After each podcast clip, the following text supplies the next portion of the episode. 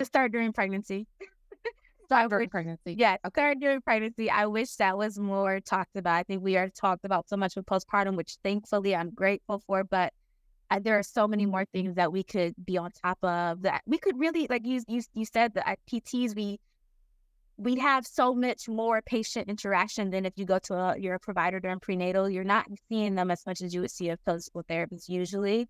Um, so we have so many more opportunities to take your blood pressure. We have so many more opportunities to talk about how to move without pain and then move to where you are getting cardiovascular and training. Um, we have just so many more opportunities to even set up how to relax those muscles for pelvic floor for for the birth, so that we can mm. improve those birth outcomes, improve the birth satisfaction. So starting during pregnancy is what I would say. That is my mm. mantra. The heel I was named though.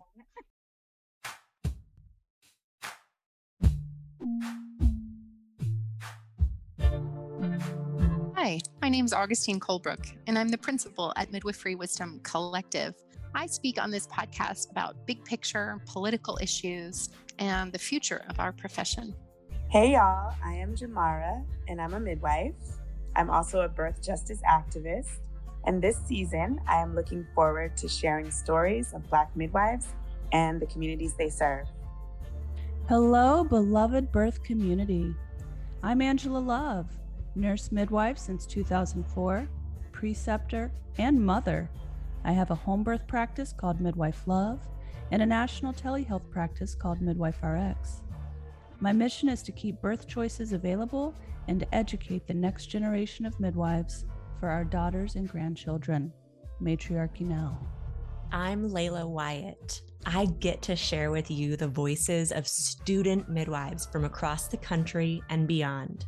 This season, we focus on those students who just graduated, are about to sit for the NARM, or did yesterday, and we get tips and tricks for you for what happens at the end of the student midwife journey. Hi, Dr. Washington. Good to see you. As well. We're in person. It's working. yes. I was like, oh my goodness. I hope that I am not missing something, but I'm glad that we made it. We're here. You are such a busy person. Thank you for making time to talk to us here on the Midwifery Wisdom podcast. So excited to welcome you. Thank you. I'm excited to be here. Well, so let's start because I think um, some of our viewers love and follow you, and you're such a social media influencer. So I'm sure people know about you. But why don't you go ahead and do an introduction? Who are you? Where are you? What do you do? Yeah, my name is Dr. Kamaria Washington, also known as Dr. K by most people, I would say, especially through social media platforms. But I am a many of different things for my community. I'm here in Detroit, Michigan. Um, I love my city. I love, love, love and I have a practice in Metro Detroit, so right on the outskirts of Detroit. Um, and I'm a pelvic floor therapist. I'm a pelvic floor therapist. I'm a women's health coach. I'm a birth educator, um, a workshop facilitator, uh, movement facilitator, a lot of different things within making sure that women's health and maternal health, I would say maternal health advocacy is uh, dear to my heart. That's amazing and uh, so needed, so needed. Um, how did you get into this? product. So I was in PT school and I was feeling very lost. I, I, I say this origin story all the time because that's it's really how I came to where I am today. Um, and in PT school, I felt just very not connected, just very like I don't, I didn't want to, I didn't see myself working with athletes. Um, didn't see myself working with peds. Like it, nothing was really calling to me. I tried to, and that's kind of a common pathway, right? It's like sports or like occupational therapy or speech, things like that, right? Yep. Yep. So physical therapy, it would be like the more of the like pediatrics or right geriatrics, what they would say, or people who are retirees. Right. But yeah, it, and none of that was like calling my name or speaking to me. And then I ended up going to, um, I was in Boston at this time when I was in PT school at MGH Institute of Health Professions. I went to a conference, um, Black Health Conference at Harvard that they hold annually. And one of the topics that year was about Black maternal health and sharing about the disparities within the maternal health care system and how that affects Black families. And I remember just crying in this lecture. I was, it was the first time I had learned about all this. Wow. And I was just so moved and like, thinking about me and the black mothers around me. I'm like, that I, I want to be a black mother one day, I think. Yeah. So the lecturer at that time had I was in PT school and so they introduced me to pelvic floor PT as an option maybe into birth work. And my drive for school was way different after that. So that's how I Wow. into pelvic floor therapy. Wow, that is a beautiful origin story. Um, so for those that really don't know, and most of our followers are midwives or students, and so I think most of them have a good understanding that some people need pelvic floor therapy after birth, but actually it's a lot more than we think about usually. So so tell us um tell us an overview. What is pelvic PT? What do you do every day? Yeah. Ooh, yeah. Pelvic floor PT can be so expansive. It can look like so many different things. I personally am a pelvic floor therapist who only works with those who have a vulva, but everyone has a pelvic floor. So there are kids who may need pelvic floor therapy. There are um, people with penises who may need pelvic floor therapy. Everyone has one. I choose to work with a certain one though. And so what that looks like can be it can be many different things. Um, typically, if people have found their way to their to my office, the most common things that they might be coming to me from for are they're having leakage when they cough, jump, sneeze. So like that common joke, oh yeah, every time I laugh now, I pee myself, maybe post Not required, right? We Not not required, do not- that. Yeah. they do not. It may be common and statistically it is very common for people to have these these dysfunctions. I really think if more penis owners had there be an issue, there would be upheaval in the work. Yes. Yes. As, as in common. Yes. Yes. Yes. But, Yes. Um, yes, so that would be a common thing. Prolapse, um, pain with penetration or any type of intimacy is another thing. And so in sessions, it's really getting people first to understand what's going on because a lot of times they've either been dismissed or it has been so normalized that they just have been living with it and didn't even know it was an option to get anything different. Um, so that's the first thing. It's like making sure they understand like what's going on and maybe even if we can, why it's happening. Um, but that can look when it comes to how do we work on that. I, I think many people are more familiar with what physical therapists in general do, and so knowing we can treat the whole body from the neck all the way down to the feet, we incorporate that into, but now have this specialization of we also know about the pelvic floor muscles. So just like you will work your quads if you had a knee injury, I do that with the pelvic floor muscles. It just looks like sometimes I'm doing internal work, which means that there is a pelvic floor exam, or it may be that we're working on maybe the core muscles and strengthening those to help the pelvic floor. So it can look like so many different things, but all to optimize the function of those muscles down there. That's amazing. And um, it's really been an ignored field, an ignored part of the body in the patriarchy. The patriarchy seems to ignore female niche needs and Yep. and people uh people's uh needs who have a vulva. And um it feels like in recent years, fueled a lot by social media, there's been such a heightened awareness of that. You're one of those social media influencers. What are, do you do you get pushback? Do you ever get like negative comments?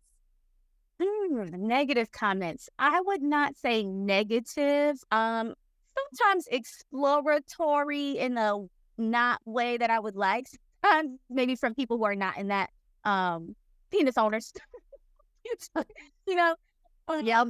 But I wouldn't say anything negative necessarily. No, I haven't. It's always usually been like more ahas or more like, well, more. Yeah. Yeah. I, Yeah. As of now, I haven't had the negativity um at this at this level right now. So I think Well, it it brings me to kind of the intersectionality that I'm sure you experience every day. This intersectionality of anatomy and physiology, this intersectionality between birth work and sex work, um, this this place um, of hormone function and and oftentimes shame is associated with the pelvic floor. So there's this whole psychosocial dynamic.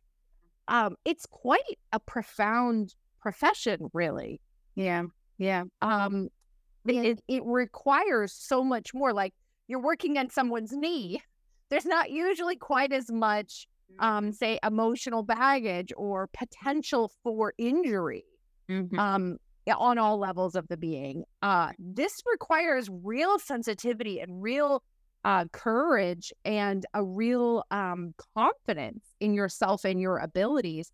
How did how did you develop that? Hmm. I I have always been personality wise. I've always been a person who is the friend that you call when something's going on.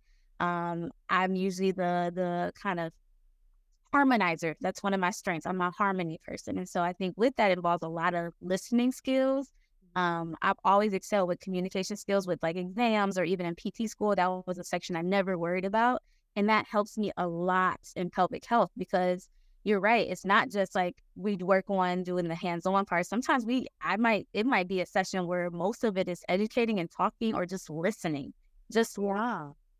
I and, can imagine there are quite a few mm. clients who end up crying on your couch. Oh yeah, absolutely. Yeah yeah, or crying on top of you because it just uncovered something. Yeah, that's really major. Yeah, just major. the space to be able to say this is what happened or piece together, especially for for folks who might be holding trauma on from things that were we would deem as sexual assault, but they haven't really made that connection just yet. Those, those definitely for sure. it's a lot of tears, but there's there's patience, right? There's patience with being able to get them to that point. And I like what you said about this um safe uh, not even safety but confidence and courage courage to be able to get space and so um i really i shout my clients out more than anything with the courage and they, i'm just a vessel that i get to be a part of the healing um but they have the courage to come into my office and then little by little to have the courage to tell me the story and work on whatever they came to wow well i would say um Dr. K, you sound like a midwife. you know what? Had I learned about midwifery before I went to PT school, I think I, I really think that's the path I would have took it. I, I, I tell. Uh, well, it's not too late. You could do that too. You're, well, I um, I uh, I really appreciate pelvic PT. You're not the first that I've known or talked to or worked with. Um, mm-hmm. I used to own um, an integrative medical clinic, and we had pelvic PT as one of the services. We had like eight services um, for people to come avail. And it's um it's such um it's such a crossover, you know, much like midwifery. Like yeah. midwifery has to know this art and the science, and it has to know the medicine and sort of the magic and um, this real intellectual, heady, life saving safety piece, right? For you, it would be like, you know, function and physiology and all that. But it also has to understand like the psychology and the relationships that mm. are part of this and like it's a multi-level multifaceted uh position it's like true holistic care yeah um, mm-hmm. you can't you can't just treat the vagina you, know, you have to treat the whole person right and and so uh pt is one of those places that i think potentially inadvertently is transforming medicine mm because historically Western medicine has been so compartmentalized and so um, systemized, checklists and what have you. Um, and it, it can't work that way. You know, we aren't car parts, you know, we have to look at the whole person. And so, sort of PT, even for people that um, maybe didn't even want to, uh, uh, because of the nature, the very nature of it being at the core of our being, mm-hmm. they uh, they are they are having to accept and embrace treating the whole person um, and the intersectionality of all parts of our being. And that's really exciting to me because it transforms medicine from the inside out because PTs are respected. They are not marginalized. They are integrated into the medical system. They are referred to by mainstream providers all the time. Like a huge, I mean, correct me if I'm wrong, but as I understand it, a huge part of the business for most PTs is referrals from mainstream folks who are like, oh, you need this. Mm. Is that correct? you know, some midwifery where a lot of it is people finding it because they can't yeah. find it in the system. But but you guys mostly can bill insurance and you're mostly integrated into the system. And yet you're speaking that same language of like holistic and integrative and whole person care. And so I'm excited. You're going to change the whole system. I, I, I pray. I pray. And I think everything you said is so layered, so layered with how we do things because you know, I don't, I actually don't think PT is, I mean, midwifery for sure, you all are not respected in the way that you should be. Yeah. And PT, and when you look at re- insurance reimbursements and you look at the things that, It's not enough. well, it's not, it's not. Okay. where Okay. When pelvic health PT is added into it, it's even worse. Oh, oh that's no. depressing. I'm sorry. See, I know, right? I had a perception that it was like fully integrated, but it's not. it's not as much as and i think i am so grateful for this generation that's coming up right now with social Yeah. media Yeah. See, i'm more more about trying to reach the clients because a lot of them come to my office because well thankfully because of midwives and doulas for sure but Yeah. then the next piece is usually um uh social media they either found Right. out something they saw on tiktok or on instagram and they're like well I, this looks like something i should come to I need this. Yeah. exactly This applies to me. I need this. Yeah. Yeah. Yeah. Exactly. So I think that a lot for how we're seeing in the public health world, being able to see a lot of different people.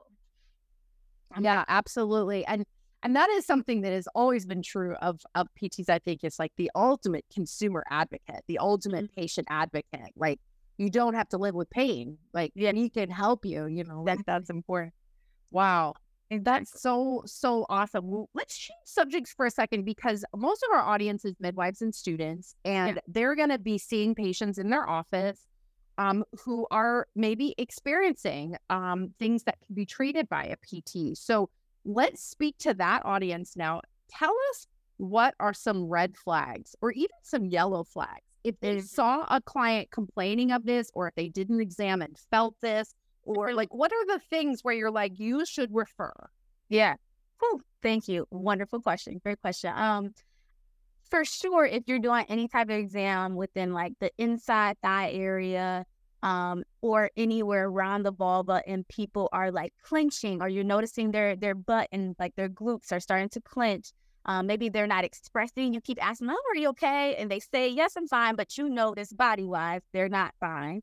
Um, that So watching that body language, yes, Mhm. okay. body And language. there- midwives generally do, but that alone is a reason for referral, right? Yes. Yes. Wow, so important. Okay, next. Absolutely. Um, one that might be a little um not closely connected, I think sometimes, but for sure should be screened is chronic constipation. If someone is chronically constipated, right, and Okay.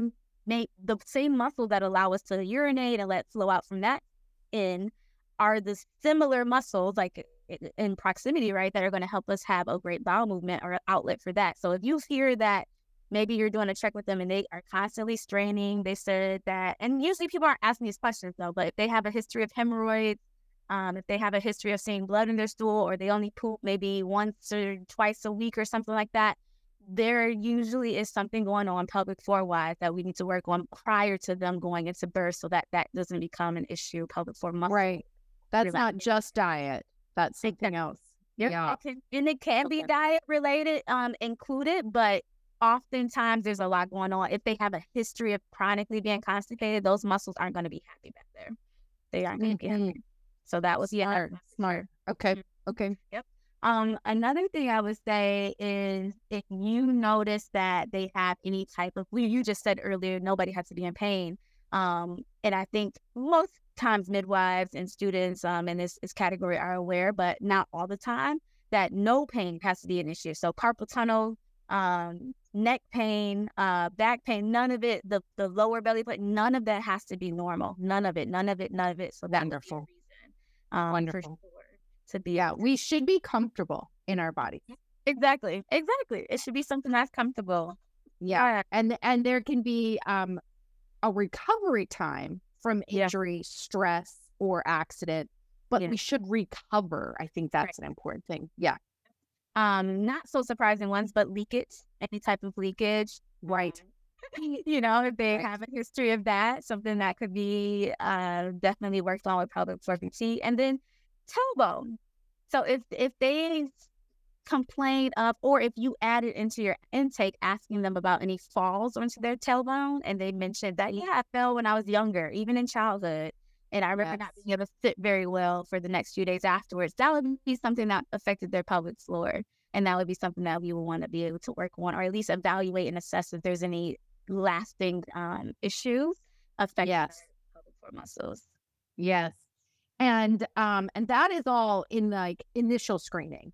Mhm. Now now let's say that they attended a birth uh, with this client.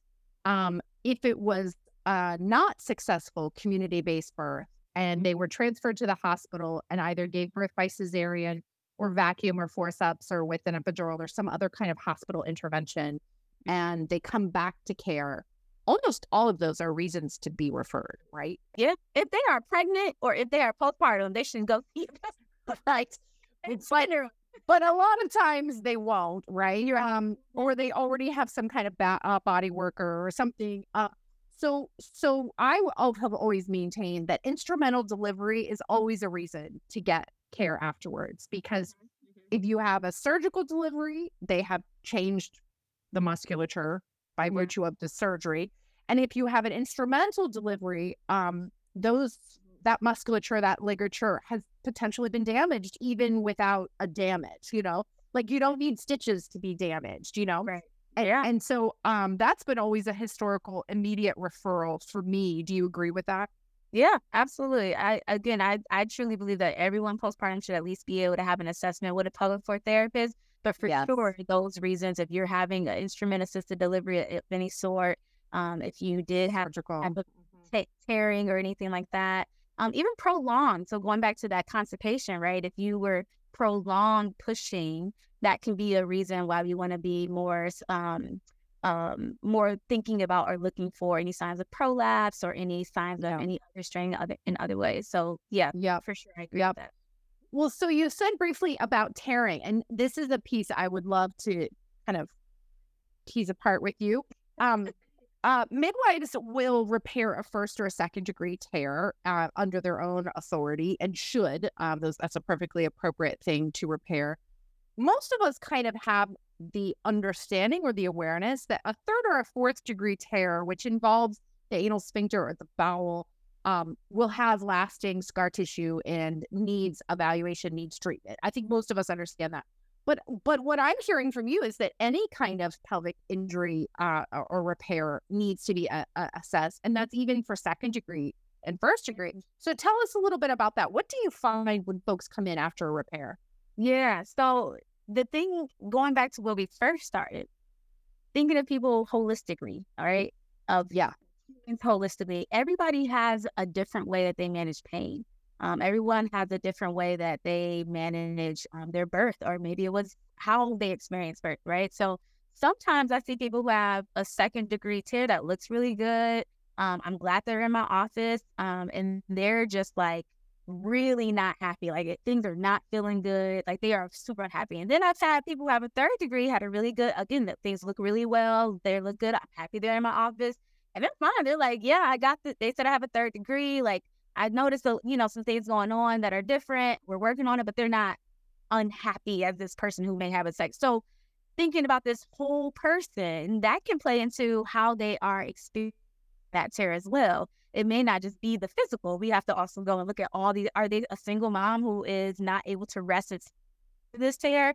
Are they um, not able to purchase the like pads, those like pads that help and be able to work on that healing in that way? It, it, there's so many different things to look at as to what makes a difference with how this this scar. Including how they feel about the fact that they tore, right? Exactly. That yep. Were they educated about the like that they might tear? Like all those things. All Right. Right. plays a difference. Is there anything that you feel like midwives could be doing, teaching, or offering if the client can't be evaluated by a PT? Hmm. Hmm. I, midwives, I love midwives. They, they already do so many things. I think, um, hmm, I can't say that their care may look any different. At least with the midwives I've worked with, they've all done such a great job with their care afterwards. Um, you know, usually they have they have the aftercare part pretty down of letting the patient know what type of things will be helpful for the perineum. Um, definitely. you know, if anything, maybe working with a, a pelvic floor PT to just have a, like two or so basic things they can do exercise wise, and not even exercise, more positional. So lying in positions where their hips above their ha- abdomen. That can be helpful for all moms afterwards. Just get a bit of that, um, that those organs that are a little bit lower than they were before, helping them Right. more into the abdomen. That could be something midwives could offer to anyone because that's not going to harm anyone. Um, and but in general, I feel like midwives just do such a great job with aftercare with that. Their land is taken care of pretty pretty darn well. Yeah, yeah, it's a it's a obviously much more robust than the mainstream medical Mm-hmm. pathway. Um, but I'm thinking more like specifically. So one of the things that I learned, I'll share it with you and see if you feel like um it's appropriate. I'd like that six week visit when we're kind of wrapping up our care and we're we're sort of giving recommendations into the future because they're kind of launching out of our nest, if you will. One of the things that we offer at that point um, is an exam in order to uh, verify healing, um, check on uh, full involutions, cervical location, if we can palpate ovaries or not, um, you know, Mhm. find out if there is pain so that we can advise around different things. Um, Mhm. It's kind of our last visit. Some people decline it, of course, um, Mhm. but many will accept it partly because it's kind of been kind of accepted as a route in our culture is that, that you get an exam at your six weeks. So people kind of expect that. So we offer it always. And during that exam, um, aside from a bimanual exam feeling uh, uterus, um, I will also um, feel for trigger points, pain points, find out if there's flexibility, if they've gained some tone back in their pelvic floor muscles. Yeah. Um, and if there's if they can't do a, a, a contraction, a Kegel around it, um, if they if they have pain, Yeah. if they're really, really stuck and there's no flexibility, those kinds of things. That'll always be like the conversation starter to be like, so I'm finding these things. Here's where I'd like to refer you. Do you think that's an appropriate step for midwives to do? I absolutely do because what you just said, ended with was I'm finding these things. I think it would be next step to yeah. I I absolutely think all of that. Just like if I do something that is not within my scope, maybe I find it or like I I see it, but I'm not gonna say it because I know that's not within my scope. So I, I would say this is what I'm seeing. I would like you to go talk to. So I absolutely think that is something that could be used, and I'm glad you you went that direction of what that can look like and what you said, pain been up feeling for those trigger points if there is anything that's painful seeing if that contraction around the finger if you feel any tone all those things are super helpful to know or get an idea of what may be happening um Do time. you do you have any alternative language for the, the Kegel name? and pelvic floor contraction I um love that. that's usually where i go I love that. Yeah, I would really like to erase white men's names on our body parts. I would really love to do that. So, yeah, we've been we've been calling it a tightening, um, a vaginal Mhm. tightening, um, pussy squeeze. There's lots of fun words. a put some a put some That's perfect. Yes, more too yes. But but um, a pelvic floor contraction is enough because it's multiple uh, muscles co create co uh, contracting together to to create that pelvic floor strength. And um and I think that is an essential component of of that exam. If we offer, you know, if we do it at six weeks, some people will decline again. But if we do that, I feel like that's really essential. And so midwives who are listening, um, uh, it is uh, an internal exam with your two examining hands of your of your dominant hand. Um, and the first motion is actually up to the cervix, and and the non-dominant hand feels for the cervical and and pelvic uh, location or uterine location. So that's that bimanual. But then the second part of this would be to fully flip your hand over while inside, again, guarding against scraping the urethra and being careful in your motions there. But flipping over and um, at all of the sort of thresholds. So one is with the fingers fully in, press down, and then you come out about half a knuckle at a time, continuing to press down as well as into the sides and the walls of the vagina, feeling for those tightnesses, trigger points, knots, and of course, their response to pain. And this isn't digging around, it's just slow and steady pressure in all directions. Um, and asking, eliciting a response. Do you feel this? Does this hurt? Are you feel numb? Does it feel uncomfortable? Um, and getting that feedback from them and and a really healthy, normal response is doesn't hurt, feels fine. And and there's no like it feels kind of like like a tension is there, like the muscles, not not butter, but it also doesn't feel like really rigid. And that is a really healthy finding. But if you find that that there's no contraction, they can't engage their muscles, or if you find they're kind of jumping off the table in pain, those are all really, really concerning. And my experience in my own body and in listening to other people's experience over the years, those don't tend to get better on their own. Yeah. Those tension points, those tension patterns tend to exacerbate. Would you agree? Tell me about this. Yeah, yeah. Usually it does take some attention um, to it to be able to notice a difference or a shift in how those muscles may feel. So leaving it unaddressed can turn into now you have we had acute pain, now we're in chronic pain, and that is the whole oh. world to enter into. So yeah, I would definitely say being able to be attentive to it earlier, and they're going to be so thankful to you. They're yeah. the, the mamas that I get to work with that have been referred from the midwives are so thankful and so happy. That are, even the ones that have had a kid before with their OB and like my OB never told me about like coming to a pelvic floor PT because uh, it's not as common for referrals from them all the time. But um, there are things that OBs that will, but commonly more so from the midwifery um, providers for sure. One last thing that I thought would be something that I was curious about for you. Do you ever notice afterwards feeling of positional change being uh, something that you often will refer pelvic floor PTs? And I'm talking about feeling like the bladder is heavier or or in yeah. is that yeah. Yeah, um, absolutely. In that internal bimanual compre- uh, composition where your uh, dominant hand is facing upwards and your non-dominant hand is kind of grasping from the abdomen. Um, you know, as you get more skilled at this, and obviously new midwives, this is kind of a challenge because it's a proprioceptor site development to really understand this.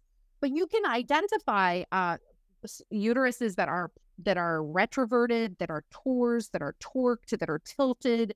Um, and if the the non-pregnant six week, eight week postpartum uterus is any of those uh, malposition places, this is the time to change it. If we let it stay in that position, it's in that position for the next conception and delivery. And so um, that is another thing I definitely recommend. And if we feel any kind of cystocele, rectocele, bladder, beginning of bladder prolapse, those kinds of things, absolutely. Um, that's definitely more advanced midwifery to be able to palpate all of those uh, mm-hmm. variations, but definitely a part of our our scope. And uh, I agree with you. Very mm-hmm. important to refer those beginnings of actual demonstrated damage. Right. Yeah. Yeah. Mm. Yes. Those. I figured. I figured. Just like the. the... Yeah. yeah to me that to me that's a no-brainer but but but yeah and the other thing i will say is um midwives we don't always get those calls at six weeks. We don't, sometimes it's at three weeks, right? Mm-hmm. When they're saying, I see bubble gum hanging out of me. It's like, hmm, that's not bubble gum. That's, that means attention, right? That's stage one or whatever, you know, like those beginning of those prolapses, the, um, that shifting, mm-hmm. um, as the body is, um, you know, recovering postpartum.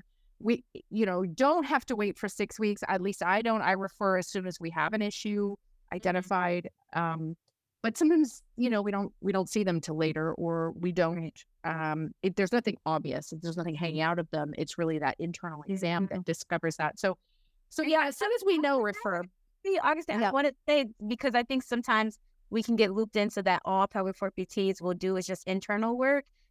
If someone came to me before three weeks and they did have a tear we don't do internal work. Right we wait right. so that that heals but there are still things plenty of things right that we can do to be able to help if they're having a prolapse or that type of feeling or pain or whatever down there. So that's something that I think is huge because I get that right. all the time from providers like, oh, yeah, when they're six weeks, they'll come.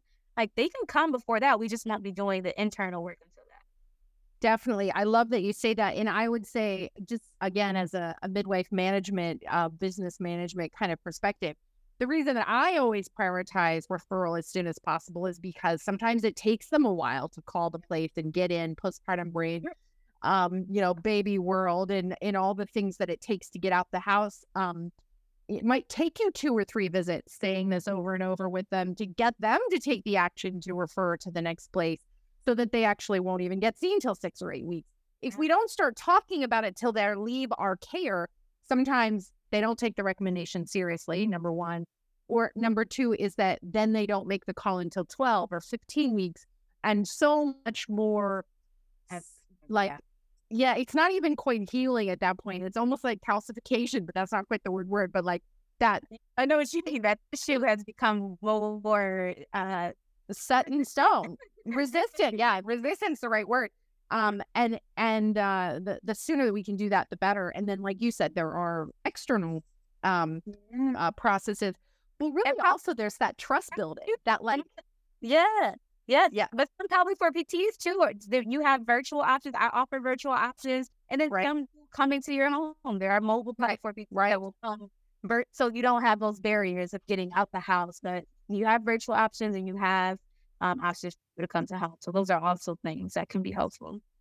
Is there anyone that you ever refer to? Oh my goodness, who don't I? Yeah, absolutely. Um, in what regard are we talking? And what? What? Anyway, like when you have a client on your uh, in your desk, at what time do you think, oh, this kind of provider, for, like, do that? Tell me about that. Much for sure, doulas. I always. I know they're not like. Yeah, yeah, no, definitely, that's a yes. Uh huh.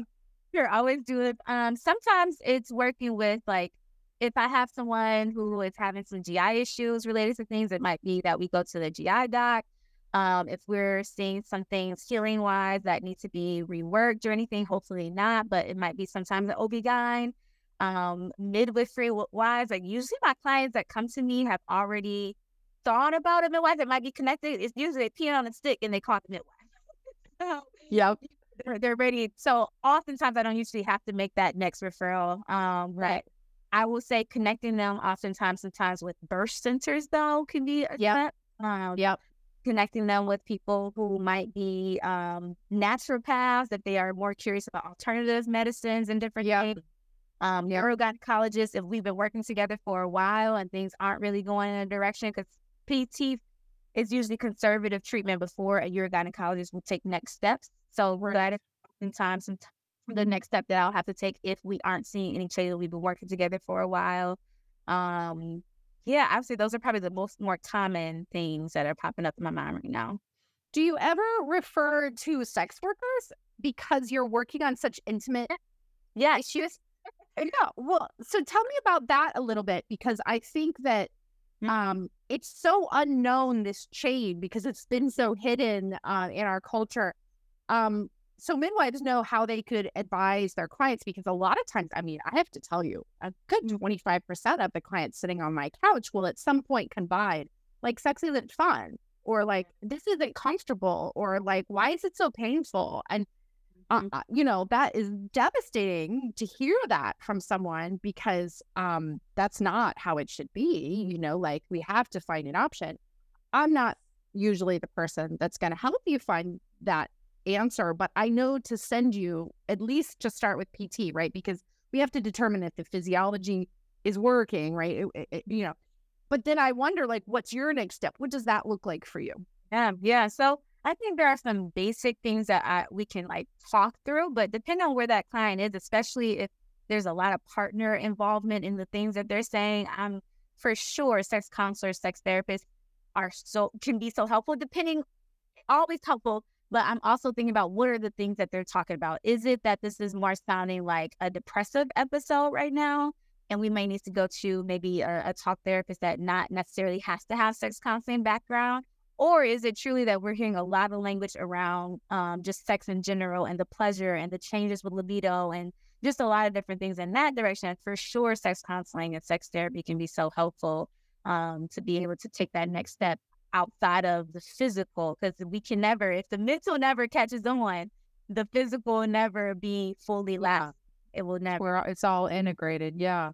Mhm. What happens when you encounter uh, trauma, especially um, sexual trauma? Mm. Mm. What else? Big question. Yeah, it's a big question. That's a big question. Well, first of all, it's how do we get to even unraveling it? Because that can look so many different ways.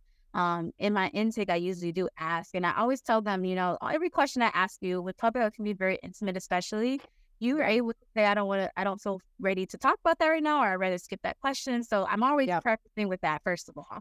Um, so sometimes when I do get to that question of asking about any type of traumas or anything that they would deem as important that has happened to them in that area that I should know about or that would be important for this for our care, for your care. Um it- you see the different reactions. Sometimes there are people they start kind of talking about something um and they're kind of nervous to kind of bring things out.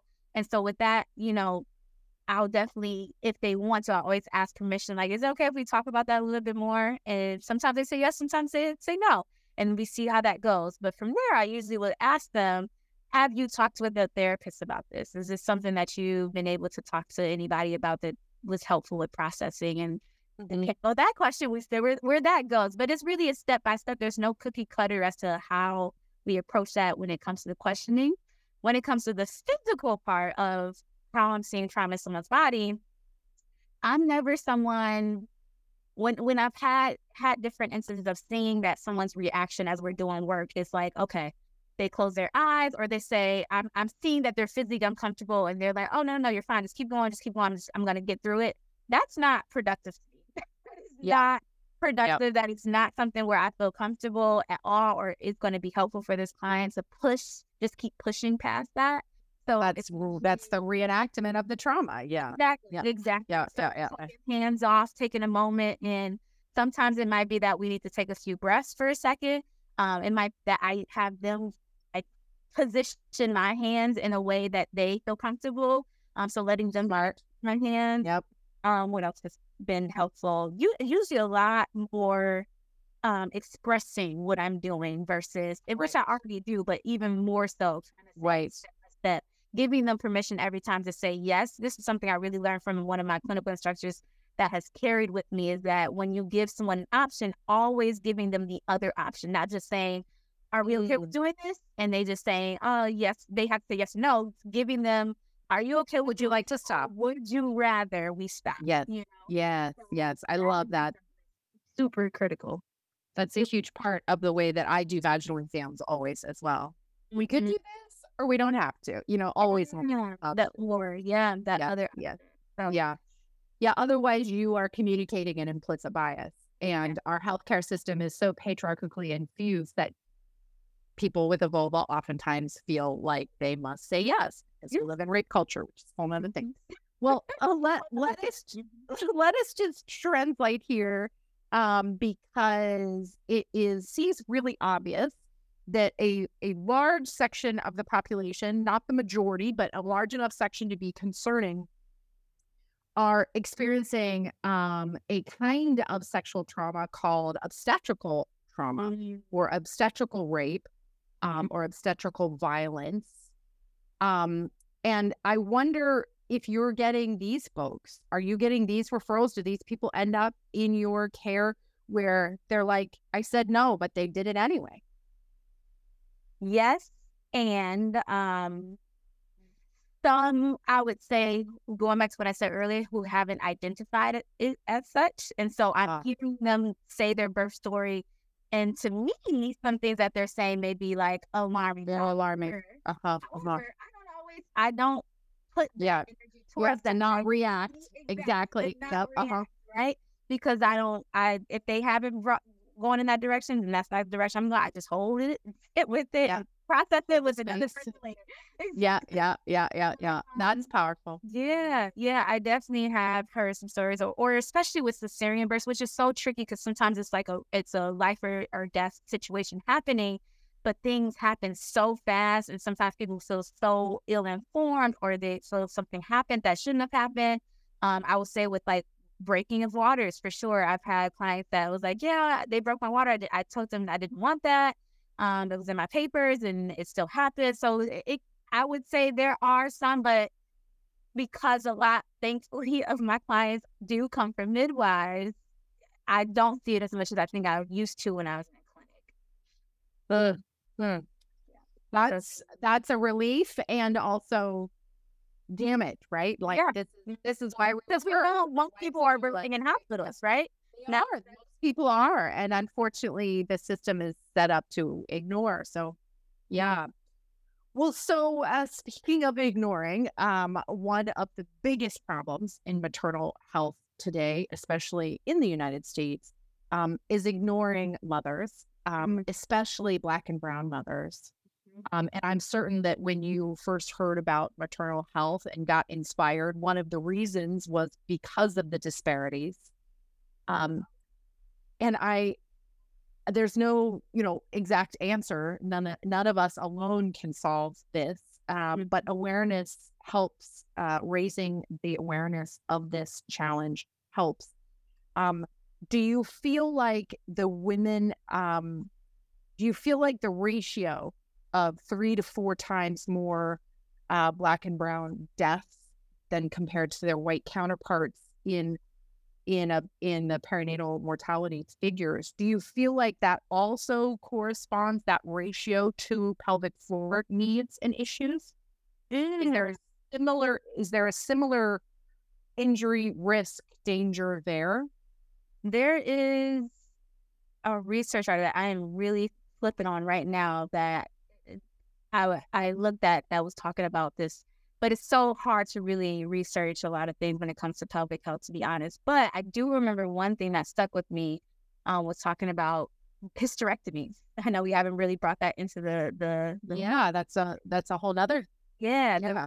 hysterectomies for women who were um advised them it was significantly larger for black women versus those who were not uh, so that was they were advising um hysterectomy. Yep. Wow. Okay. Um, for bladder slings, even though uh, there's much more we can do now. Um, first before bladder sling needs to be brought in the conversation, but those who were offered them as an option, more white women were given that as an option versus black women. Um, so that's okay. just reading like what type of treatment they're being offered. Um, okay. There are certain things that I think literature is not all the way there and really um, giving more research for us to analyze. How I see it show up in the clinic, I would say I, I think it's hard because I am a black provider. I think a lot of black women gravitate towards me. So I, they seek you out. Exactly. Yeah. That have been things I, I see so many more than normal. So I'm I'm not sure what the whole statistics are. Um, because I think I get a little bit of more than um, most clinics would. So it's hard for me to say that. It feels like um, it's likely the trend continues. That that would be my. I wouldn't be surprised. I, yeah, because it's very yeah. hard to tell a pelvic health provider in general, and even harder to find a woman of color provider. So to me, that also speaks to if there's very few providers that even do that that look like me. There's likely very few people in that um, population that are getting that type of treatment. yeah, yeah, definitely. And that culturally matched care is missing, which means means the the conversation about what they're feeling and how much it is often mm-hmm. reduced. Yeah, all of those those challenges. Well, what a blessing that you are serving uh, where you are, who you are. Um, what uh, what do you wish um, what do you wish people knew about your profession, what you do? Mm-hmm. Mm-hmm. To start during pregnancy. During pregnancy. Yeah, okay. start during pregnancy. I wish that was more talked about. I think we are talked about so much with postpartum, which thankfully I'm grateful for. But uh, there are so many more things that we could be on top of. That we could really, like you you you said, that at PTs we we have so much more patient interaction than if you go to a, your provider during prenatal. You're not seeing them as much as you would see a physical therapist usually. Um, so we have so many more opportunities to take your blood pressure. We have so many more opportunities to talk about how to move without pain and then move to where you are getting cardiovascular and training. Um, we have just so many more opportunities to even set up how to relax those muscles for pelvic floor for for the birth, so that we can mm. improve those birth outcomes, improve the birth satisfaction. So starting during pregnancy is what I would say. That is my mm. mantra. The heel always named though. Look, so smart. Well, Dr. K, thank you so much for joining us on this episode of the podcast. Uh, your your voice is so clear and so authoritative. It was such a pleasure to learn from you today. Where can people follow you online? Yeah, you can connect with me at um, on Instagram. Usually is where I'm most active at Dr. So Doctor period the letter K Washington underscore, and then that can connect you to my clinic, so you can actually see some of the things that I do with clients in sessions and virtually um, and understand what it may look like to see a pelvic floor therapist. Awesome. We will link uh, that below and uh, really, really great to connect. I hope that we get to meet in person someday. We're going to get you to one of our conferences, come get you to come speak. Be great. And uh, thank you very much. Thank you. Thank you. Thank you. I'm excited. Have a great day. Bye.